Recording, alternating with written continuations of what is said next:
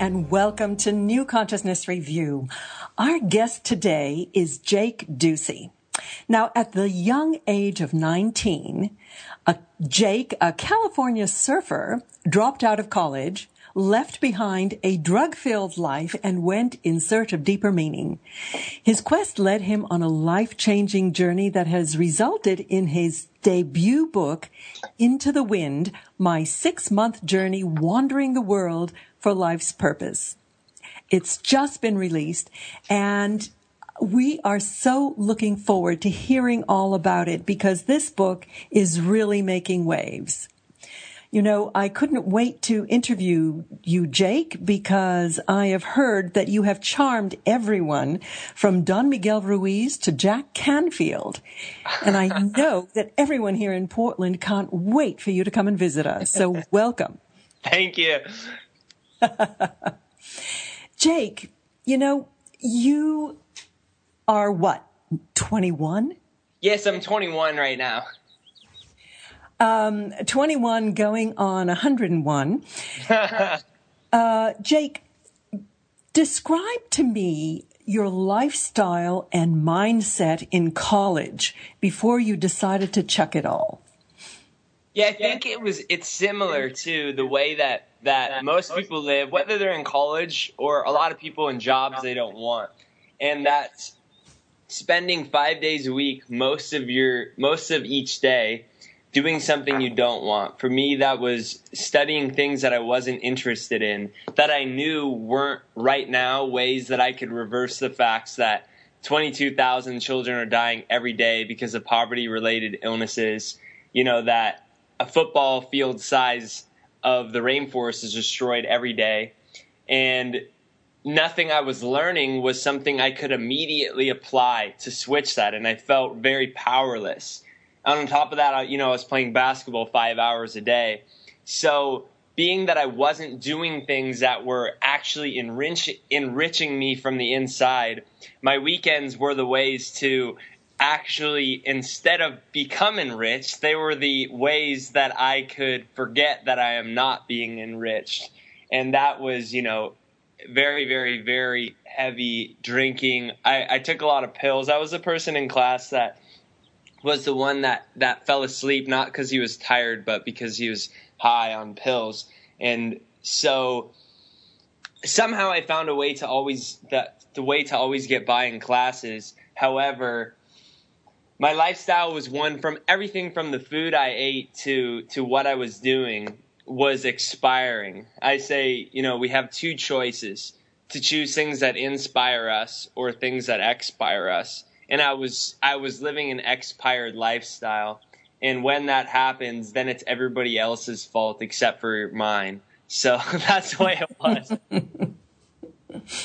mm. Now, you wrote that you had a hypothesis that you wanted to prove, which was that we can all live our destiny by following our hearts. How did you come up with that hypothesis?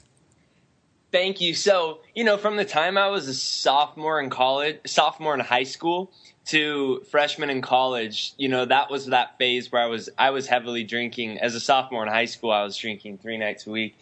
And so at the end of freshman year, freshman semester of college, my first semester in college, I was so I was so disgruntled and had so much going on that I just stopped and I said, I'm not going to go to class today. I'm just going to go lie down on my bed.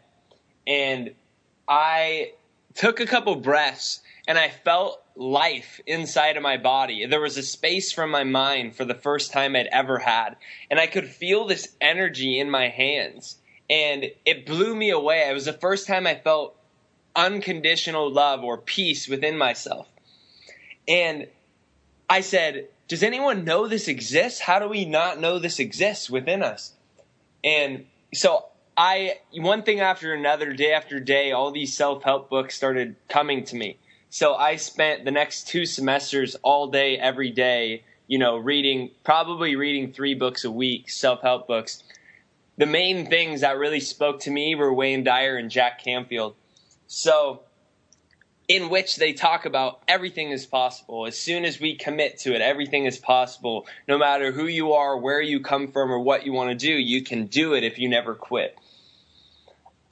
I said, Yeah, this is really, really great, and it's making me feel empowered, but is this really true?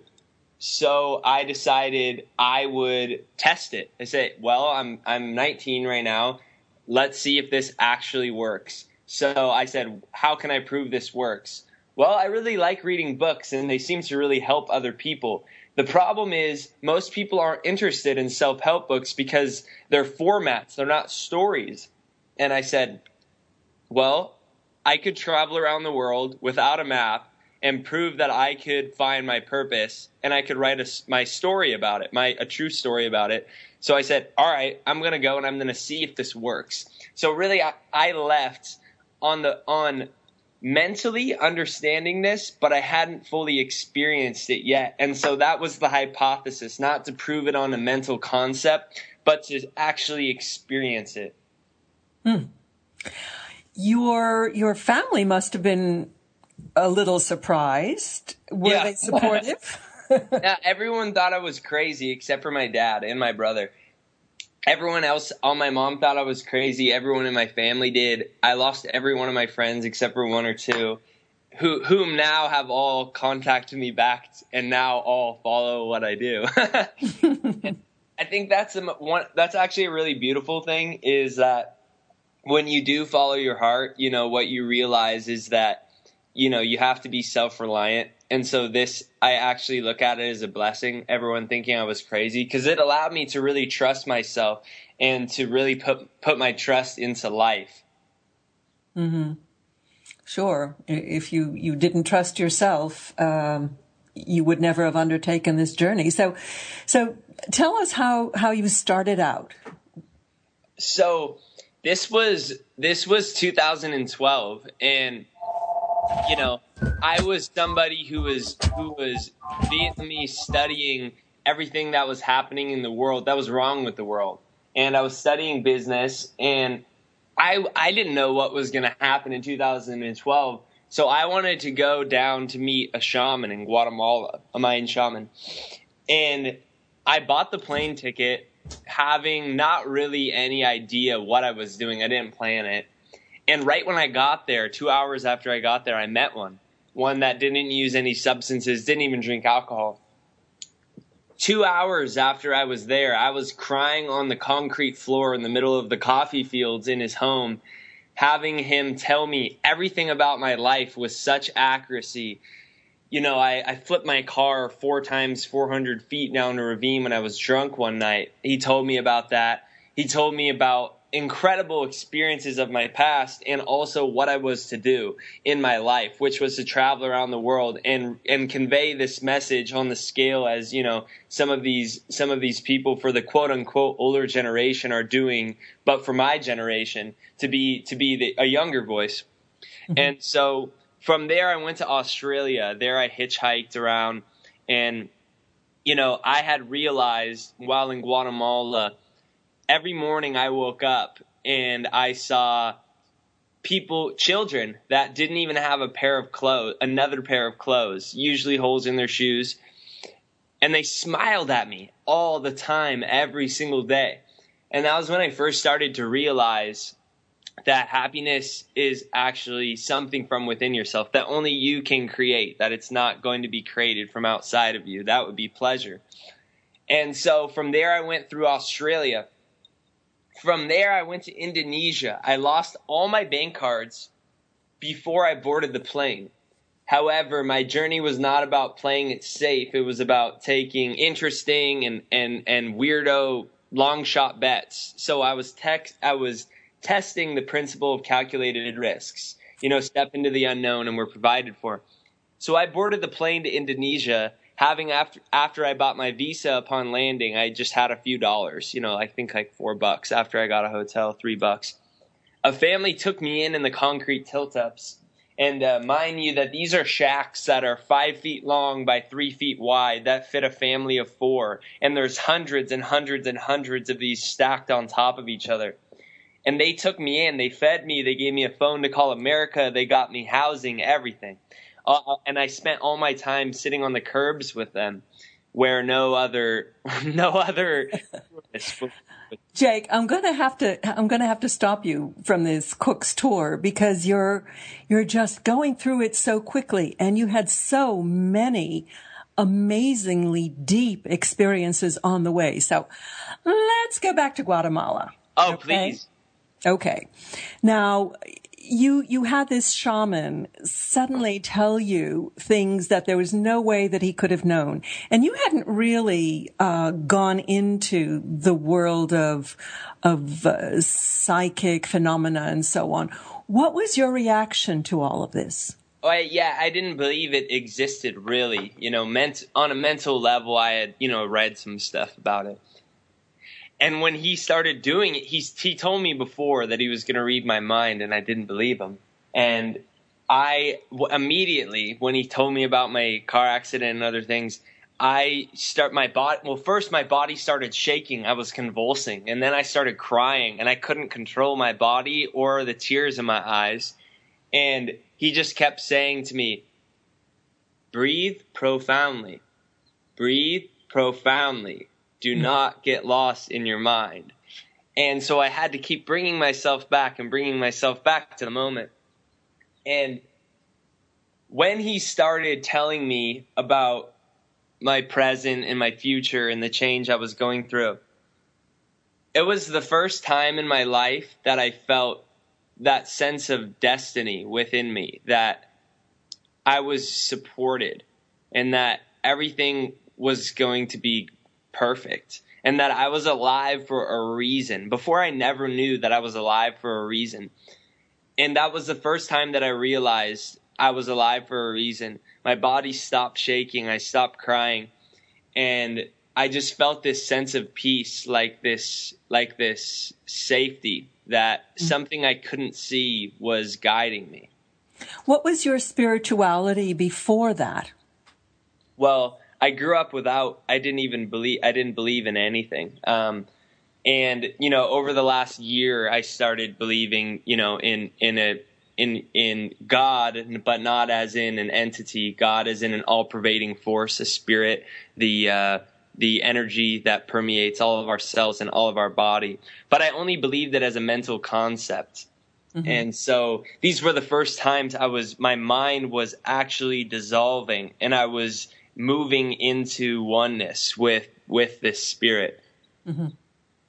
Now, one of the things that uh, was reflected to you all the time uh, by the local people that you met was that you are not the typical American tourist. What was it that you were feeling towards them? What was your attitude as you were going into the country? My mind envied what they have, what they had, which on the appearance was nothing, but within it was everything. They didn't need anything in order to be fulfilled, and that's why I felt so compelled to them. That I already had everything, and it didn't fulfill me. I always had a home. I always had food. I got to go to college. You know, I was a I was a quote unquote you know star college or high school basketball player, and none of it fulfilled me. And I saw these people that hadn't experienced any of that, but they smiled at me with this with this smile that that said that it was just their purpose to just smile at you and be happy and it was something i'd never experienced before mm-hmm. and it it made me grateful for my life, which is something I went through about 18 years, never being grateful for everything that I had. And it was just such a beaut it was such a beautiful thing to see somebody who has nothing but really has everything.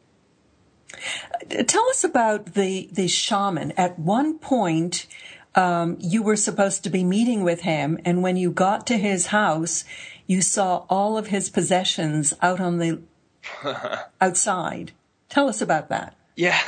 Well, you know, I say basically he was like a modern day Jesus to them. And he was the one who kept the entire the entire Mayan heritage intact in the village. And so this particular morning, we walked down there. I, I, showed up at his place for our morning morning meditations and, and Mayan yoga, and he was giving away all of his stuff. And that actually was something that sparked in me how much stuff I realized that I brought with me while I was traveling. and I, and then from then on, I made the decision. I, I, I left with three bags and I came back with a backpack. I gave away, I started giving away all my stuff. And what I realized is that, you know, while you're giving away something in physical, you're you're receiving something on an emotional level in return all the time. And he just proceeded and exemplified this true this true feeling inside that nothing was actually his, including himself, that his life wasn't his. And so the only thing worthwhile to do was to just give it. And he said that giving, giving is actually the, the truest expression of desired unity. And if we want to move forward and not completely separate ourselves and and and destroy ourselves as a civilization, that giving is the only way that we can do this, expressing our unity.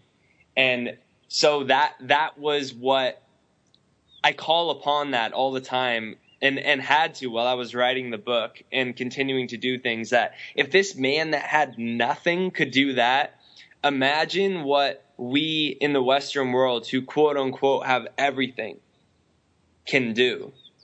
Mm. Indeed. So, if you've just joined us, we're speaking with Jake Ducey about his new book, Into the Wind. So, where did you go? Uh, uh, you you came back to Guatemala uh, to work with this shaman. He he wanted to start an orphanage um, didn't you and your brother help him do that? Yeah, well, the craziest thing was he knew we were coming before we got there, and he actually wrote out the plan for this school orphanage, which is not a Western one per se. It's when they're so impoverished, they actually lose touch with their Mayan heritage, with their with their spirituality and their native roots.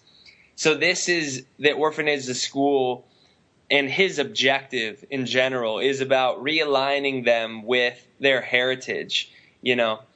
And so he knew we were coming. He finished this business plan two days before we got there and dated it two days before we got there.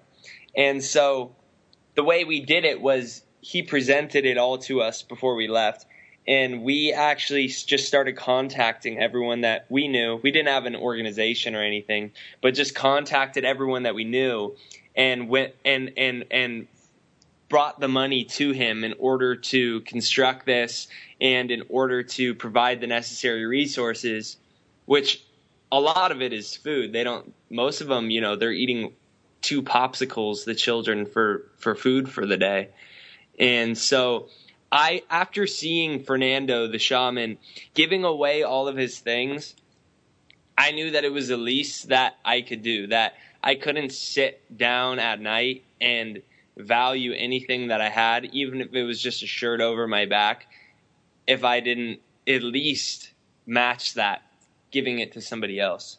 Mm. So, where did, uh, speaking of the shirt on your back, um, Tell us about your encounter with the Bob Marley T-shirt and your next trip, your next stop. well, context is I brought a lot of Bob Marley shirts with me because that's a, I felt that was going to be a way for me to be able to the locals to relate to me more and not just look at me like a tourist, somebody who understood them because Bob Marley speaks their language, their language of that you can still find find freedom even though you don't have anything, even though they're largely being oppressed. And I was taking a boat to go to an ATM across the lake, and a guy who was working on the boat about my age asked for it.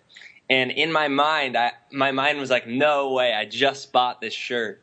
I literally bought it a few days before I left, and I liked it. It was my favorite one.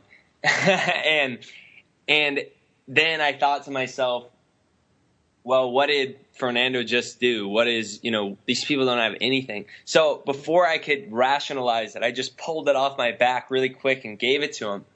And the most beautiful thing happened after that. He took us through the through his neighboring village, which was, you know, basically they're just a bunch of concrete shacks out, you know, on these little alleys.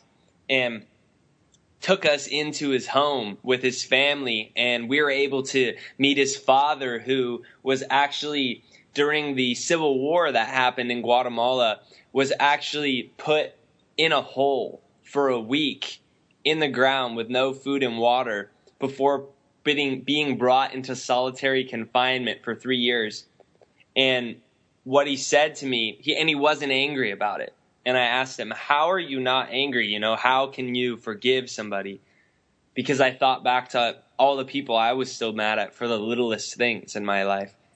And he said, Forgiveness is the alchemy of the soul in which the feeling of possibility returns to the human spirit. And I thought about how many possibilities of my life I was limiting for not forgiving other people. And, and and I thought about how much of the unhappiness, you know, 44% of college students today s- announce that they have experienced depression. How much of that is due to not forgiving somebody or a situation or ourselves? And that was so incredible. And the only reason that happened is because I didn't listen to my mind and I gave something to somebody. Hmm. So, where did your travels take you next? Next, I went to Australia and I went to the Gold Coast. There, I decided I was going to to hitchhike and sleep on the beach. I found a tent. I lived in a tent, and that the reason that I ultimately decided to do that was because I saw these people in Guatemala who had nothing and were so happy and so I thought that it would be a great learning opportunity for me to to see that I didn't need things in order to to feel great. And that was that was a very profound time in my life, you know, because when you're largely without the western comforts, you know, a few things can happen. You can either look for other ways to find to find some happiness or you can complain about it. And so, so that brought me to getting out of my, getting out of my elements a lot and going to meet a lot of interesting people. I was ultimately, I, was pitched, I was picked up by it by a, by, I was hitchhiking and a, a wealthy man picked me up and that was a, another really beautiful experience. I, I, asked him about you know being successful and and having a great family life and everything that he wanted and he told me that you can't be successful until you're first happy within yourself because you're just you're always going to keep striving and keep striving and so he said the most important thing for me to do was to find something that I was passionate about then make that my obsession.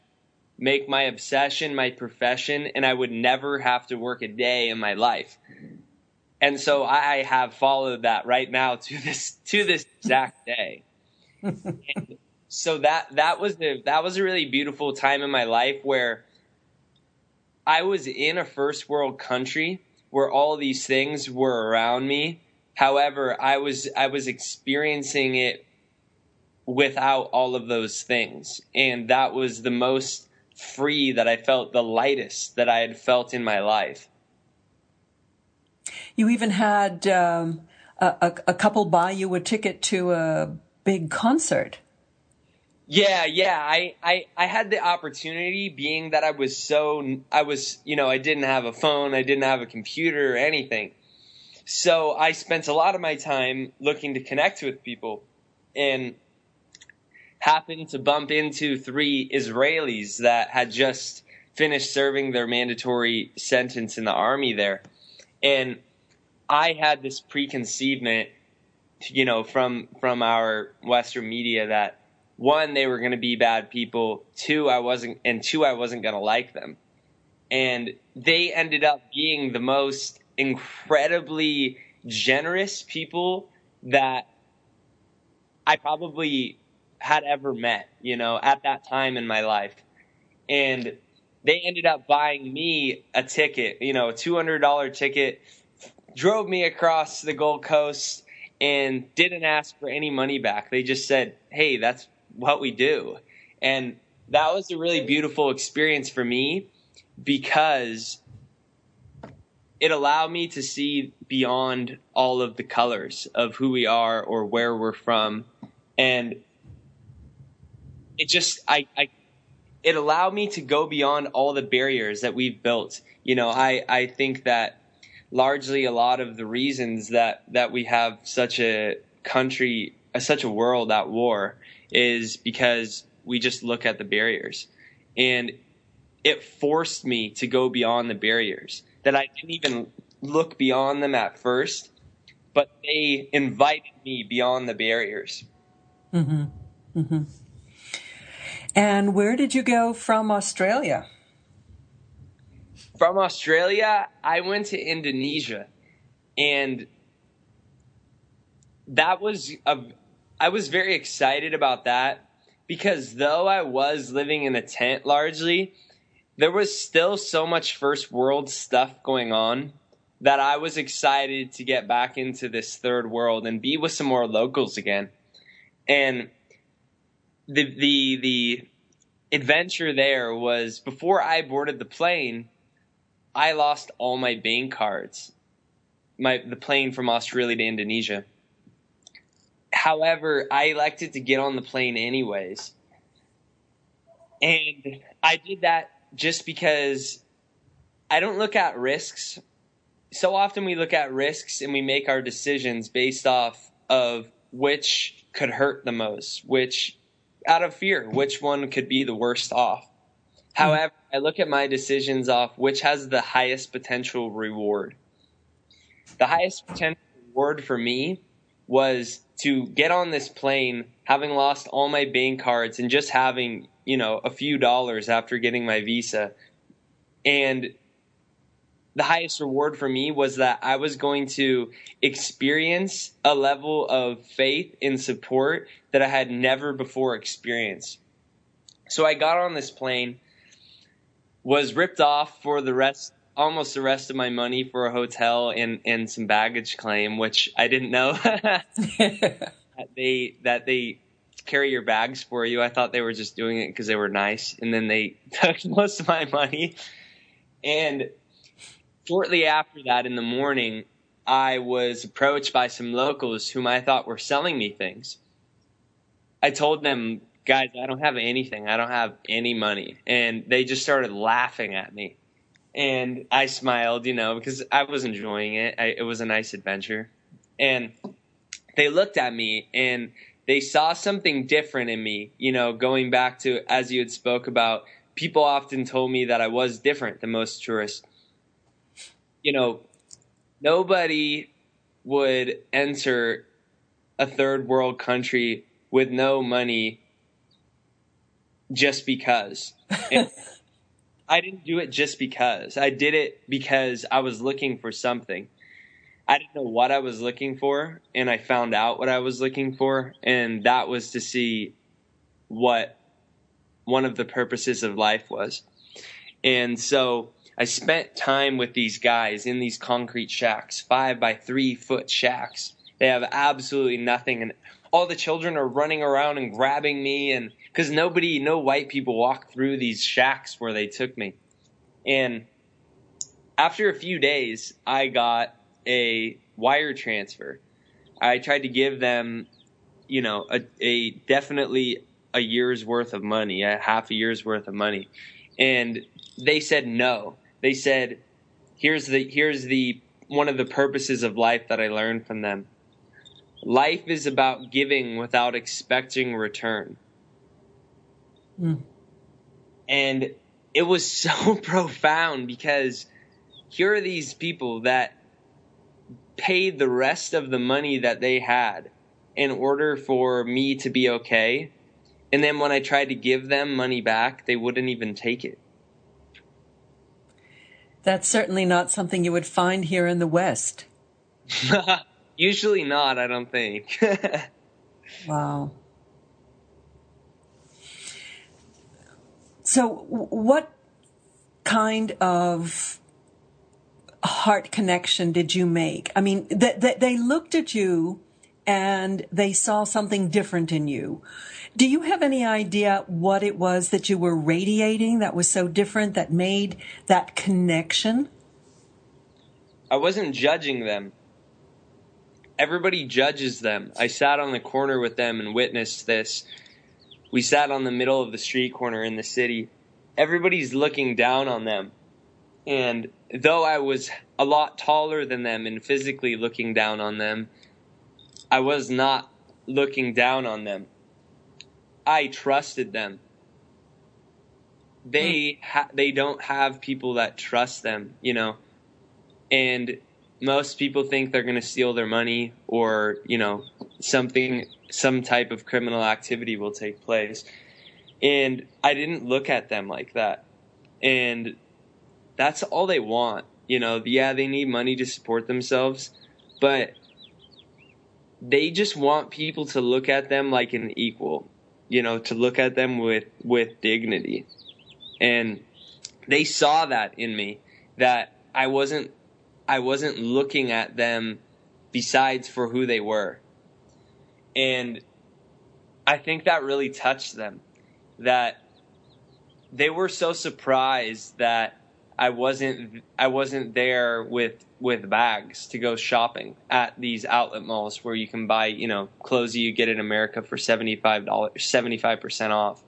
They were so surprised by that, and so often I was asked, "Aren't you going to do normal tourist things?" And I was like, "Why would I do that?" And it just blew them away. Mm-hmm.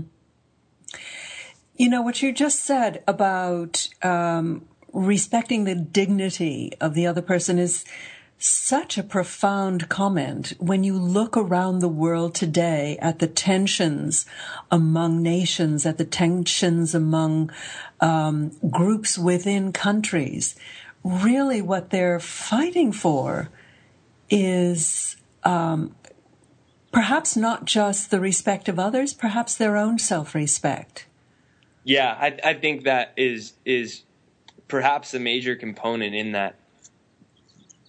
Hmm. So, where did you go from there?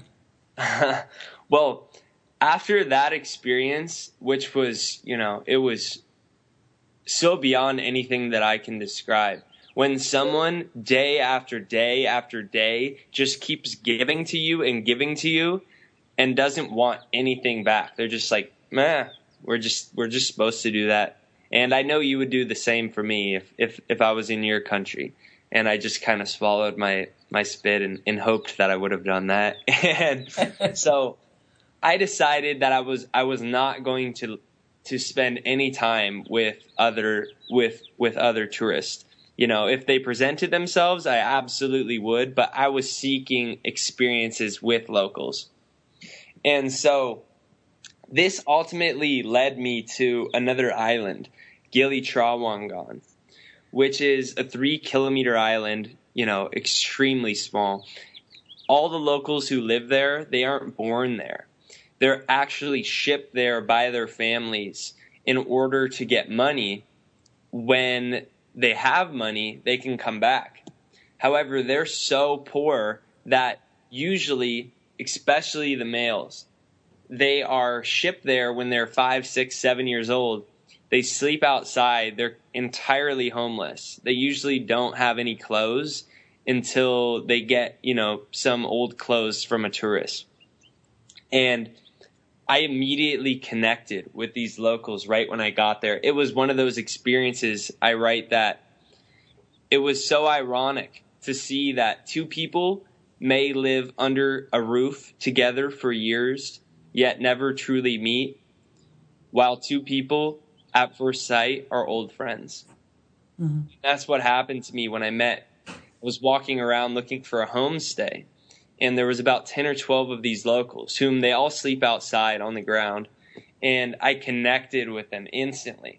So I spent, you know, a few weeks staying with them and, and all day, every single day. And a few of them didn't speak English. However, there were a few that were translating. So they just grilled me with questions about America, and all I really wanted to know was about them. And they invited me to their home island. And, you know, their home island was Lombok. Lombok is largely where most of these locals from Gili Trawangan originally are from. And they wanted to take me to a waterfall after meeting their family. And it was pouring rain, and we were literally in a place where there was no white people, where every single person stopped and looked at me, stopped what they were doing, whether they were driving a motorcycle or they were they were at a little shop or they were playing or they were listening to music. Everybody stopped and looked at me. and that was that was a that was a truly a unique experience because I was so far out of my comfort zone. And they took me to this waterfall where we were climbing up rocks. They said, Jake, this is the most beautiful place we've ever been. It's our favorite place when we were kids. We used to go here all the time before we got shipped to the other island, Gili. And so I was so honored that they were taking me. And they were so excited because it's the first time that a, at a tourist had trusted them enough to bring, to allow them to bring them.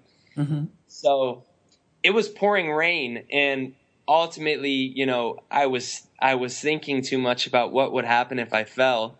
And I fell about 10 feet off cliff down into a, down into a little river and I saw my whole life flash before my eyes and that was so incredible because while I was falling, I didn't regret what I had done.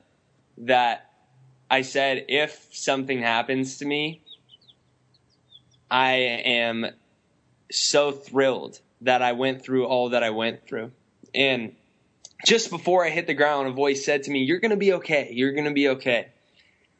And after I, I hit the ground and it took me a little bit to get to get back to my senses and immediately when I opened my eyes, one of them jumped off after me.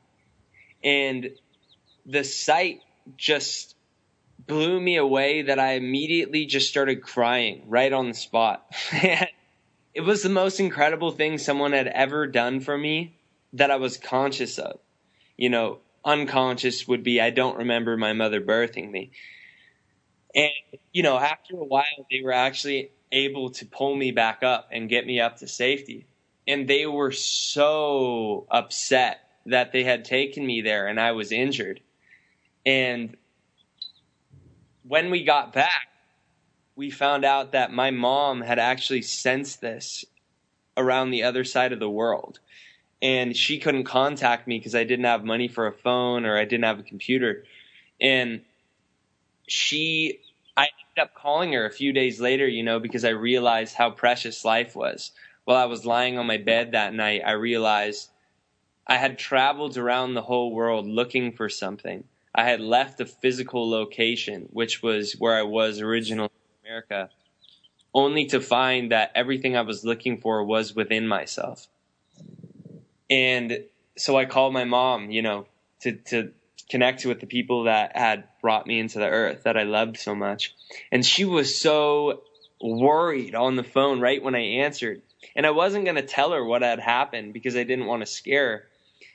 But she knew. She said, Last night at seven o'clock, I was so worried. My body started shaking and I started crying completely out of nowhere that something had happened to you. I asked your brother if he had heard from you. I thought something had happened to you and I kind of calculated the time, which was about 11 o'clock or so when I fell. Mm-hmm. And I, I wasn't going to tell you this, but here's what happened. And that was so incredible because it was proof that there's this connection between us that we cannot see. Yeah, yeah. Well, uh, that that was just the most amazing experience. So, battered and bruised, you decided to move on to Thailand, was it? Yes, yes. And and you know, I was planning on traveling for a year. This was at about 5 months. However, I, you know, lying in my bed those last couple days while I was kind of healing, I realized that lugging a bag around and going to look at different locations in the world wasn't what I was looking for. And I had already found what I was looking for. And so I elected to go into 14 day silent meditation in Thailand. And, and that was going to be the culmination of my journey. This Vipassana meditation is not for the faint of heart. Tell us what it's like. Yeah, yeah, it was. Um, and it, this wasn't something. I, if you would have said to me at the beginning, Jake, you're going to end with 14 days silent meditation, I wouldn't have believed you. And you know that was just that's what happens when we when we move forward. You know, with without a definite plan that that is so we're so attached to. And so I arrived, and you know we had to give all of our clothes. We couldn't wear our clothes. We had to wear all white. And it was 14 days of silence where I was meditating, you know, I think kind of kind of between 10 or 8 and 8 and I think the most day I meditated was about 12 or 13 hours where you're in silence. You know, your first meal I think is at 5 in the morning. They you, you they wake you up at 4 in the morning. And this was such a profound experience for me because I was able to see and experience that the only times that I was unhappy was because of me. It wasn't because of anything else but my own mind. And so those first three days, those four, first four days, I was crying, my body hurt, you know, I'm sitting, I'm sitting crisscross all day. And I finally said to myself, this can be the worst experience of your entire life, and you can suffer all day for 14 days, or you can figure it out. And I decided I was going to figure it out. And so one night, it was about the fourth or fifth night, I said, I'm going to sit here and I'm not going to move until I go beyond all of this stuff, all of this suffering, all of this thinking about the past and thinking about the future and and wanting some mental stimulation or some some food with some taste. And I sat there for about 2 hours and what had happened at that point was I started losing connection with all of my body, all the pain in my body, all the thoughts that were happening. And I more or less left this world, this world of my mind. And there I saw my I saw my future. I I saw my book complete and and this voice spoke to me and this voice said that I was I was supported. I was doing exactly what I was supposed to be doing. And that the reason that we're alive on this earth is to find something that we enjoy doing, something that we can that we can influence the world in a in a remarkable way with. And I sat there for about, you know, three or four hours. I, I forget exactly how long and I was actually awakened by by a monk. It was the end of the night, and I kept hearing this voice, and I kind of thought it was voices in my head. And finally, I, this guy tapped on me, and he said, "Excuse me, well, we have to close the monastery now. It's time to go to bed." And it blew me away that I had lost so much track of time that I had no idea how long I had been there. I opened my eyes and my body was healed. I had no more pain. My body was loose. All of my muscles were loose. There was no more tightness. I just had this huge smile on my face. My body was light. I felt like I could do anything. And that was when I realized that we're the only ones who can take away our smile. That all we have to do is is smile and we're happy is to experience the fullness of us and not the fragmentations of, of, of ourselves that we create through our problems that I'm only this or I'm just that or I'm the experiencer of all of this pain. I am the pain that's in my body. This is who I am now. I'm Jake and I have this sore neck and my knee. I'm Jake and my knee's messed up and I realize that we're not actually any of that. Mm. So since coming back, you've been speaking to you know everybody that you could uh, communicate with, and you've brought out this amazing book. What has been the reception, particularly among your own age group? Fernando the shaman said to me, he said, People want change, but people are scared and they just need an example. So the reception has been incredible. The reception, even amongst the people who thought I was crazy when I came back and wrote the book, has been incredible. Everybody wants to feel good. And when they see somebody who feels good about who they are, they're interested and they want to know. And I think specifically amongst our age group, my age group, is that people are aware that we can't keep living the same way that we're living. We can't cut down all the trees. Possessions don't make you rich. War doesn't create peace. But nobody knows what the solution is. And to me, the solution is to take these self help principles, these spiritual practices, and apply them to action in the world. And so the response has been beautiful. The response has been people don't consciously know in my age range that we create our happiness, that we control our happiness, that only we can take it away from us. But when you tell them that, they remember it. And so what I've been experiencing is what Fernando had told me. He said, This is the age of great remembrance. We had forgotten our power. And now we're entering the age where we're all remembering it when I share this to people, they say, wow, I knew that. I just, I didn't remember that. Mm. Well, my, my dear young friend Jake, you are a prophet for our time. Tell me what your website is. My website is my name, which is Jake, J A K E, Ducey dot com, jakeducey.com. That's D is in David, U C E Y.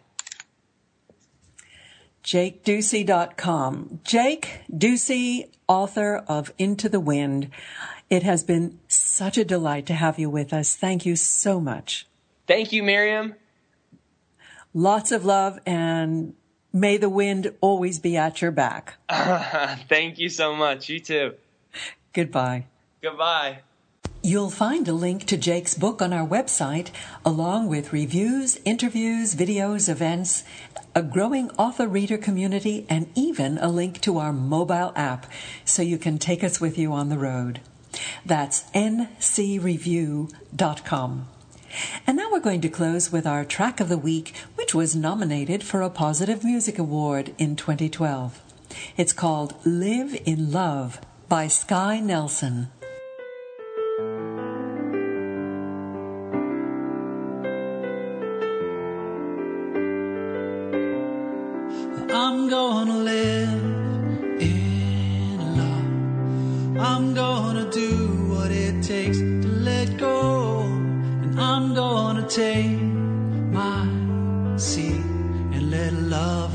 Show. Everything that I look at, I get attached. But I'm not gonna give weight to the wounds of my past. When it's me that will lose if I choose to resent what I have.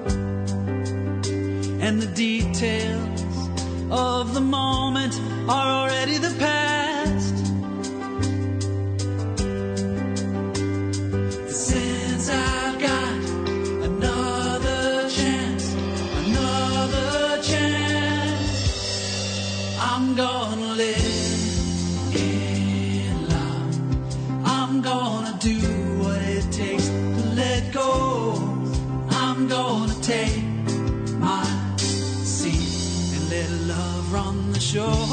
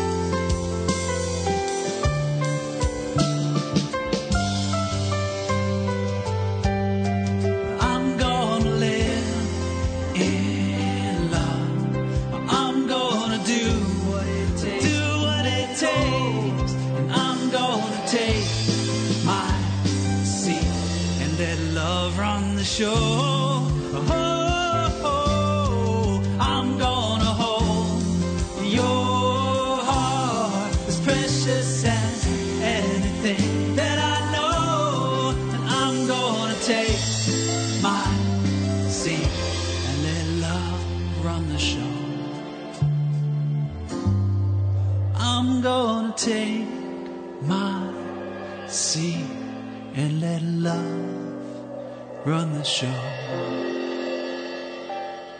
That was Live in Love by Sky Nelson from his album The World Ocean. Sky is a New Thought singer songwriter who also teaches physics and math in high school and college level. His messages are about the art of living in the present, and he likes to say that the only thing we can change is ourselves, yet, this can change the world. You can find out more about Sky at his website, skynelson.com. You know, Sky is a member of the Positive Music Association, a growing group of musicians who use music not only to entertain, but to make a positive difference in people's lives and in the world. Their website is positivemusicassociation.com. Well, I hope you'll join us next week when our guest will be Jean Adrienne. She's the author of Power Tools, the ultimate owner's manual for personal empowerment. So until then, I'm Miriam Knight for New Consciousness Review. Thank you for listening. Goodbye.